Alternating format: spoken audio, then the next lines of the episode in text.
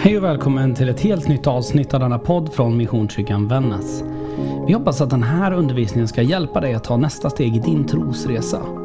Vill du veta mer eller få kontakt med oss så hittar du oss på www.missionskyrkanvannas.se eller på de vanligaste sociala plattformarna. Välkommen hem hit! Nej, skämt åsido. Det här är ett tema som jag har velat predika om i ungefär länge. Den här planerade jag för hösten 2020. Så var min tanke att jag skulle vilja predika och ägna tre söndagar åt där jag bara liksom skulle få gå in intensivt i en, i en bibelbok utan att det blir så tydligt. Den här söndagen predikar jag över de här verserna. De här söndagarna predikar jag över de här verserna. Dessutom så drömde jag lite där och då efter att ha haft en predikande kollega ett tag och jag insåg att jag skulle inte få ha en predikande kollega ett tag. Att jag skulle köra tre söndagar i rad. Så kommer det bli nu och jag vet inte om jag säger, jag kanske får säga jag beklagar, men så blir fallet. Ni kommer inte få höra Elin på tre veckor nu. Men då kanske du funderar på, ja men du Johan, jag kanske inte kan vara med nästa vecka till exempel. Är jag helt körd då veckan därefter, därpå? Nej, du är inte helt körd. Jag hoppas innerligt att du kommer alltid oavsett få med dig någonting hem. Däremot så tror vi nu att vi har fått bukt med alla de tekniska bekymmer som har gjort att inspelningen inte har fungerat. Så jag hoppas att ifrån, ja egentligen ikväll, att den ska finnas på vår hemsida. Med den saken sagt, nu dyker vi in i Nehemja. En kort introduktion. Vem är Nehemja egentligen? Vad är det för en bok? Nehemja är en bok som utspelar sig under exiltiden i Babylon. Det var ju så här, Jerusalem var, eller Israel var uppdelat i Nord och Sydriket. Vid ungefär 500 70-ish. Det finns ett exakt datum, men jag är lika bra på siffror som andra saker jag är dålig på. Så exakta siffran minns jag inte just nu. Men så invaderas det utav assyrierna, utav Nebukadnessar, eller Babylon som man beskriver det babylonska riket. Det störtas och man för ut det judiska folket till en exil i Babylon. En sak som många gånger har varit ett vanligt missförstånd, det är den här tanken på, tömmer man alltså hela Israel på folk och bara drar med? Nej, givetvis gör man inte det. Exiltiden är egentligen en tid i exil för makteliten bland det judiska folket samt de unga. Man kan säga så här att man tog rubb och stubb nästan utav unga människor i Jerusalem och så tog man makteliten och så förde man iväg dem. I grunden skulle man också kunna säga att egentligen är det knappast fråga om en fångenskap. Det är knappast så att judarna under den här tiden lever i Babylon på vatten och bröd i en riktig, du vet, så här blöt och kall fängelsehåla. Nej, snarare är det så att man för iväg ett folk på en sorts ofrivillig kolonisering. Ni får det här området, ni ska leva här hos oss. Det var inte så att Nebukadnessar heller gav dem ett dåligt område. Det var ett fantastiskt bra, bördigt område de fick leva i under exilen. De fick fortsätta hålla sin religion igång. De fick göra allt det här. Men det fanns en riktigt, riktigt positiv fördel. Det var att Nebukadnessar kunde ha full kontroll, full makt över det judiska folket. De befann sig inte där långt borta och hittade på bökiga grejer. De fanns praktiskt taget innanför ens egna, egna murar och man kunde kontrollera. Här så växte en man upp som heter Nehemja. Högst troligt så föds Nehemja i fångenskapen. Med andra ord, han är troligen barn till någon i lite högre stånd. Han kommer att bli en munskänk. Och om du har fått lära dig i söndagsskolan, för det har jag fått lära mig, att det är vanligt att man har fått lära sig att munskänktan har en enda uppgift och det är att smaka på vinet så det inte är förgiftat. Då skulle jag bara vilja bredda den bilden lite. För munskänk snarare är en otroligt hög ställning inom det kungliga hovet. Munskänken i den antika världen, oavsett om det var i Babylon eller i Grekland eller faktiskt för den delen både i Sverige och Norge som det finns dokumenterat om en tusen år senare i historien berättas vara människor som väldigt ofta fick en otroligt nära relation till kungen. Det här var på ett sätt, snarare kanske inom ett modernare restaurangspråk, källarmästaren. Den som hade stenkoll på vinkällaren. Den som hade stenkoll på vad passar till vad och när. Visst så var det så att munskänken i grunden var en kontrollant för att det inte skulle bli någonting dåligt. Men att tro att man skulle skicka fram den främsta munskänken när man misstänker att vinet är förgiftat, det är inte särskilt troligt. De var mer närstående än så. Nehemja då, han var hos Artas, Artaxerxes den första. Säg Artaxerxes. Äh, ja, säg det snabbt fem gånger i rad om ni kan. Eh, han var munskänk hos honom, den här kungen. Och han var en dag så mötte han några som beskrivs som hans bröder. Det här var några som kom på resa från Jerusalem. Högst troligt kanske inte biologiska bröder utan några som var vänner kanske, eller någonting åt det hållet. Han frågade, hur är läget i Jerusalem? Och de här beskriver det som att det är en stor nöd. Allt är katastrof. Vi har inget ledarskap. Det är kaos. Våra murar är rivna, templet är rivet. Allt är förlorat. Och det berättas om hur Nehemja, när han hör det här, bryter ihop. Han faller i gråt. Han drabbas av en stor nöd. Och så beskrivs det att han fastar och ber. Så här berättas det rent bibeltextmässigt, står det så här. I månaden Kislev under det tjugonde året befann jag mig på borgen i Susa. Dit kom då Hanani, en av mina bröder, tillsammans med några män från Juda.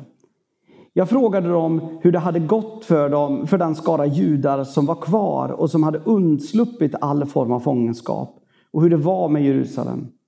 De svarade, det som är, det som är kvar i landet och sluppit undan fångenskap lever i svår nöd och förnedring. Jerusalems murar är raserade och portarna är nedbrända. När jag hörde detta satte jag mig ner och grät. Jag sörjde i flera dagar. Jag fastade och jag bad till himmelens Gud.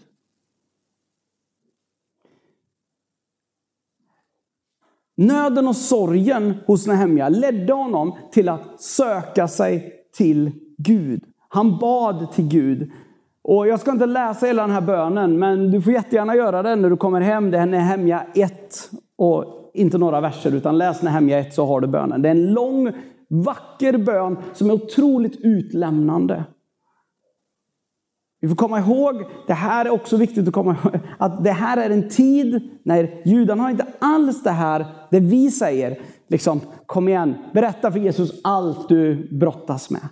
Ha det verkligen som en samtalspartner. Nej, här är snarare ett folk som har en betydligt mycket vördnadsfullare relation till Gud. Det är ett folk som menar att man inte får nämna Guds namn. Men den här bönen som Nehemja ber är verkligen ett rop på hjälp. Han är förtvivlad över hur verkligheten ser ut. Men Nehemjas nöd, sorg och kanske skulle vi också kunna peka på ångest leder till någonting helt annat än passivitet. Nehemjas kamp leder snarare till reaktion. Jag vet inte om du har hört de där berättelserna, men jag har gjort det genom mitt liv. Ni vet de där berättelserna om Ja, men vi kan använda massa olika personer. Moder Teresa eller kanske Dennis Mukwege eller massa sådana här humanitära hjältar. Som, där det beskrivs att de grep så utav en nöd att de inte kunde låta bli. Jag tror att det vi har att göra med i Nehemjas fall är något liknande. Han greps av en sån nöd han inte kunde låta bli. Kom det sig liksom av sig självt bara för den sakens skull? Nej, knappast inte. Nehemja gör ett val. Och jag tror att det är kanske den första lärdomen som man kan dra när man börjar läsa Nehemja. Det är att Nehemja väljer det här. Han väljer att låta sig drabbas så utav nöden att han agerar.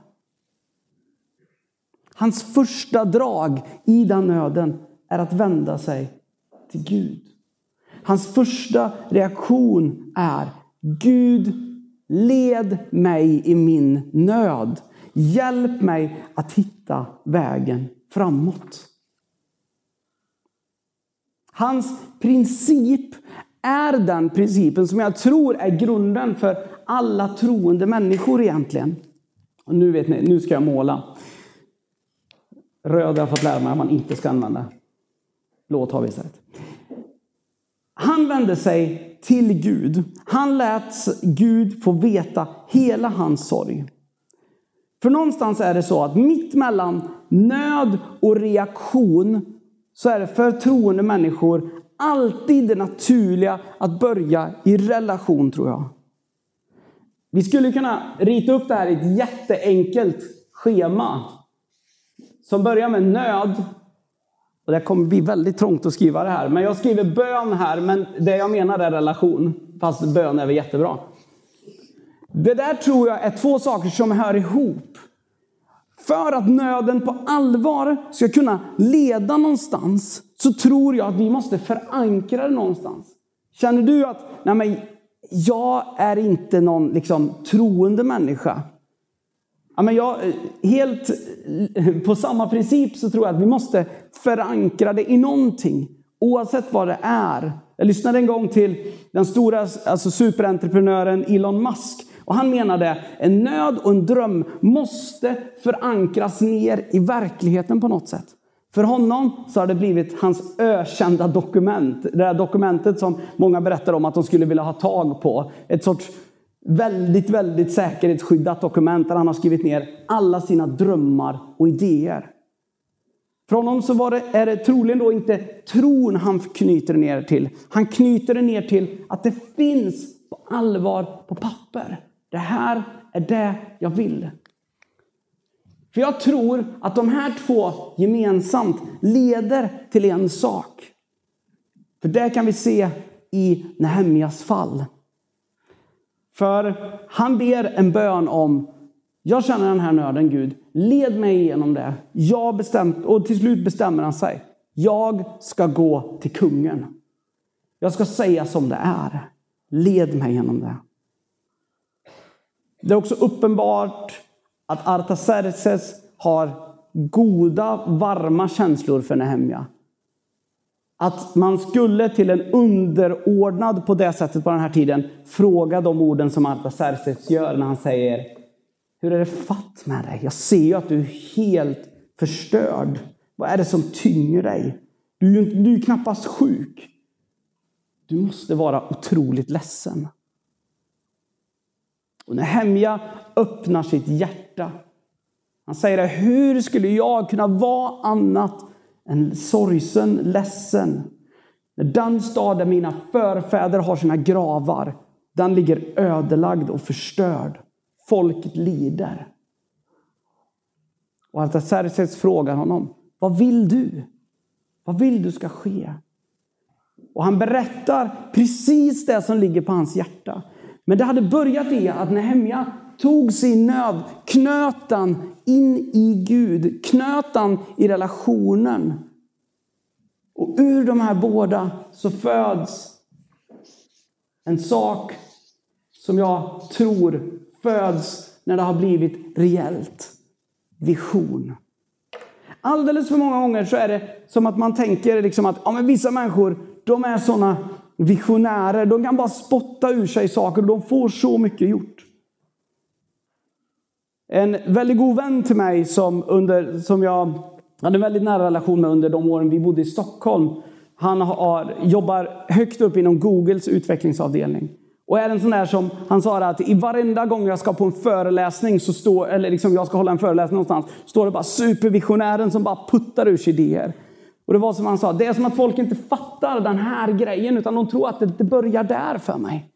Han sa att det börjar i en dröm eller en nöd. Tänk om det här skulle kunna vara möjligt. Tänk om vi skulle kunna göra det här. I hans fall så handlar det kanske om de där sakerna du och jag stör oss på när vi sitter och surfar och man söker på ett par löparskor och sen plötsligt så inser man att den enda reklam jag får upp när jag läser på Aftonbladet är om löparskor till specialpris. Det är hans fel att det är så. För det var hans tanke, för det var ett sätt för hans bolag att tjäna mer pengar. Men vad började i?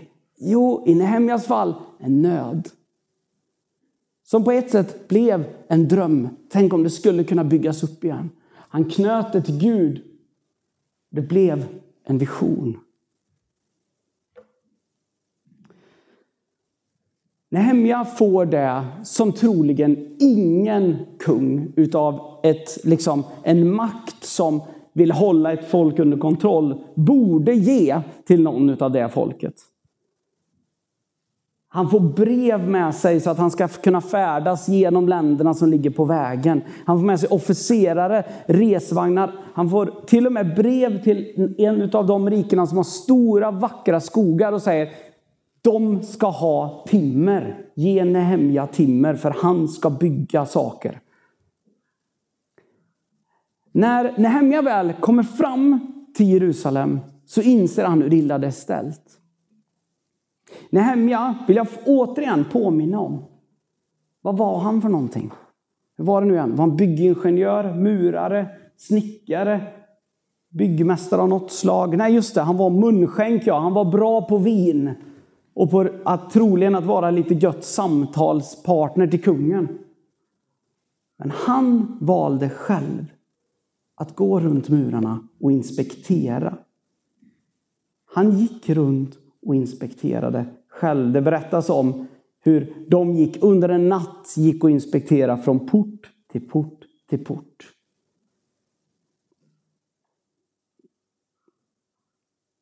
Dagen efter så börjar de bygga upp murarna igen.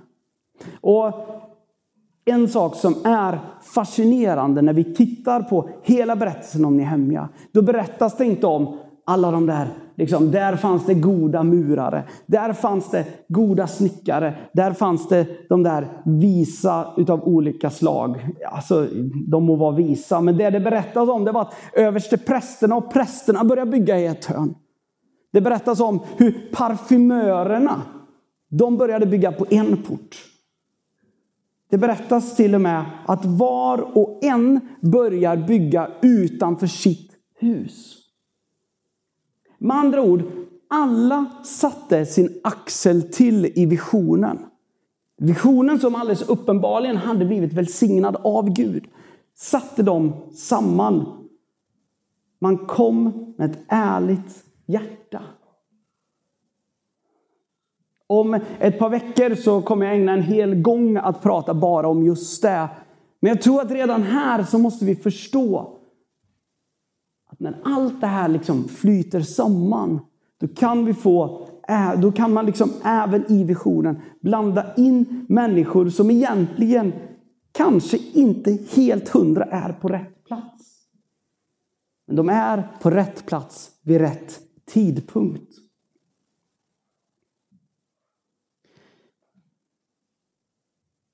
Om jag skulle ställa frågan till dig, oavsett vem du är. Vad är det som föder, vad händer när du får nöd, sorg och ångest i ditt liv?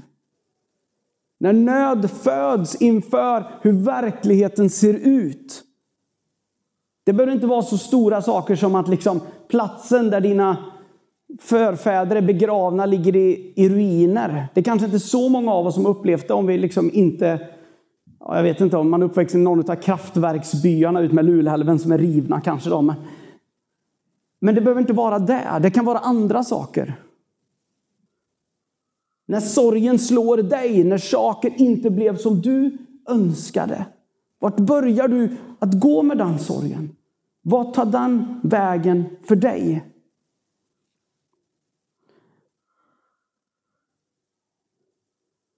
De senaste ett och ett halvt åren så vet jag inte om folk har reagerat på det. Men då har jag gått och haltat hela tiden. För ett och ett halvt år sedan så, så bröt jag en fot. Det var helt mitt fel, det var ingen annans fel. Men det där har jag verkligen behövt jobba med. Jag hade kunnat välja, för på något vis är det så här. Det mesta jag tycker om att göra i livet det råkar innefatta att man använder ben. Och någonstans så är det väl så. Jag, jag, som jag berättade för ett par veckor sedan i Brigan så är det ju så att ja, men jag har skrotat vänster ben tre gånger i mitt liv på olika sätt genom att åka skidor. Men samtidigt vill jag bara fortsätta åka skidor. För det finns ingenting egentligen som är härligare på något vis. Den nöden på något vis, eller snarare kanske i mitt fall en sorg som föddes i med det här. Den har varit brutal stundtals. Många av er som känner mig väl, ni vet att jag kan vara väldigt, väldigt krass. Eh, lite för krass ibland kanske. Och för mig så var det så att från dag ett när jag låg där på Lycksele lasarett och funderade på vad som hände och är tacksam över att det inte gick värre. Så var det som att jag bestämde mig. Jag personligen bestämde mig. Jag ska aldrig åka skidor igen. Nu är det över nu blir det ingenting mer. Jag bestämde mig där och då att alltså, det är inte värt det. Det är bättre att ge upp en dröm. Det är bättre att ge upp allt det där. För uppenbarligen så kan jag inte hantera det. Jag bestämde mig för det. Istället, jag, jag kan vara tydlig med här. Vart gick jag med min nöd och min sorg? Jag har inte varit dit i alla fall. Egentligen skulle man kunna säga att det jag gjorde det var att gå därifrån till dit. Den visionen var lägg ner Johan Wikström. Hoppa över liksom den här vägen. Den är för jobbig för den kommer ge mig andra svar kanske. Eller kanske att går jag den vägen så vet jag vad jag får för svar.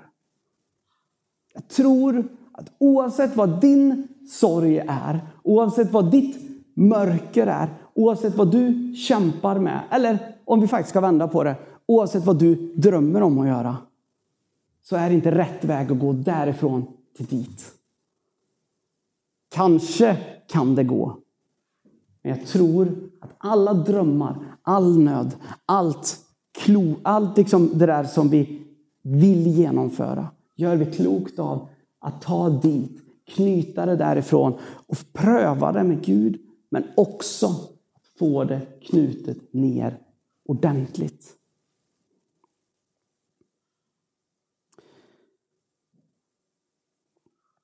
Vilka är liksom kärnelementen som Nehemja bygger sin vision på? Ja, egentligen är det två saker. Det är just enligt den här principen. Han bygger det på nöden, om drömmen om ett upprättat Jerusalem.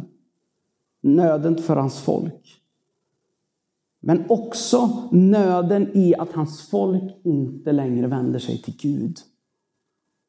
Han bygger det på att han drömmer om att det här ska bli återupprättat. Så att de tillsammans kan få återigen få uppleva den verkliga visionen. Ett återupprättat Jerusalem.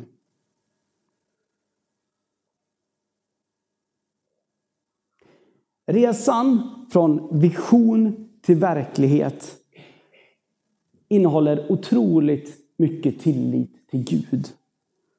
Eller till det där du väljer att knyta det till. Men jag, jag, jag skulle rekommendera Gud. Det kräver väldigt mycket tilltro. Utöver tilltro till Gud så krävs det bland annat en stor, stor skopa integritet. Men det, mina vänner, där tar vi upp det här nästa vecka. Herre, tack för berättelsen om Nehemja och tack för principen att förstå vägen från nöden och drömmen. Att knyta det in i dig, Herre. För att på allvar få se visionen framför sig. Herre, jag ber, hjälp oss att förstå den vägen. Hjälp oss själva modiga att vilja ta den vägen och inte förlita oss bara på oss själva. Herre, gör oss modiga till att ständigt, oavsett vad vi står inför i livet, våga lämna det till dig, Herre. Att få lita på din trofasthet, lita på det du har lovat kring våra liv. Att du är för oss och inte emot oss. Att du är med oss och inte emot oss. Och att du längtar och drömmer om att vi ska få se våra drömmar komma till sanning. Herre, jag ber, låt oss aldrig tro att visioner bara dras ur ingenstans. Låt oss förstå den Nehemja lär oss.